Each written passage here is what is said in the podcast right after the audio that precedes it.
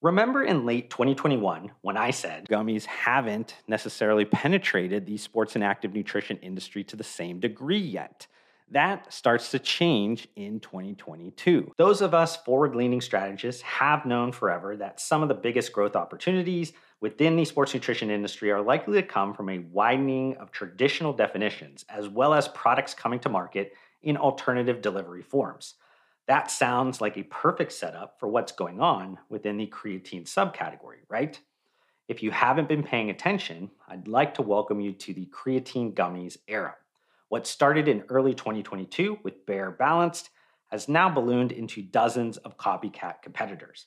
This supplement trend has gotten so popular, you even had the largest retailer in the world, Walmart, recently add CON-CRET creatine gummies to its shelves nationwide.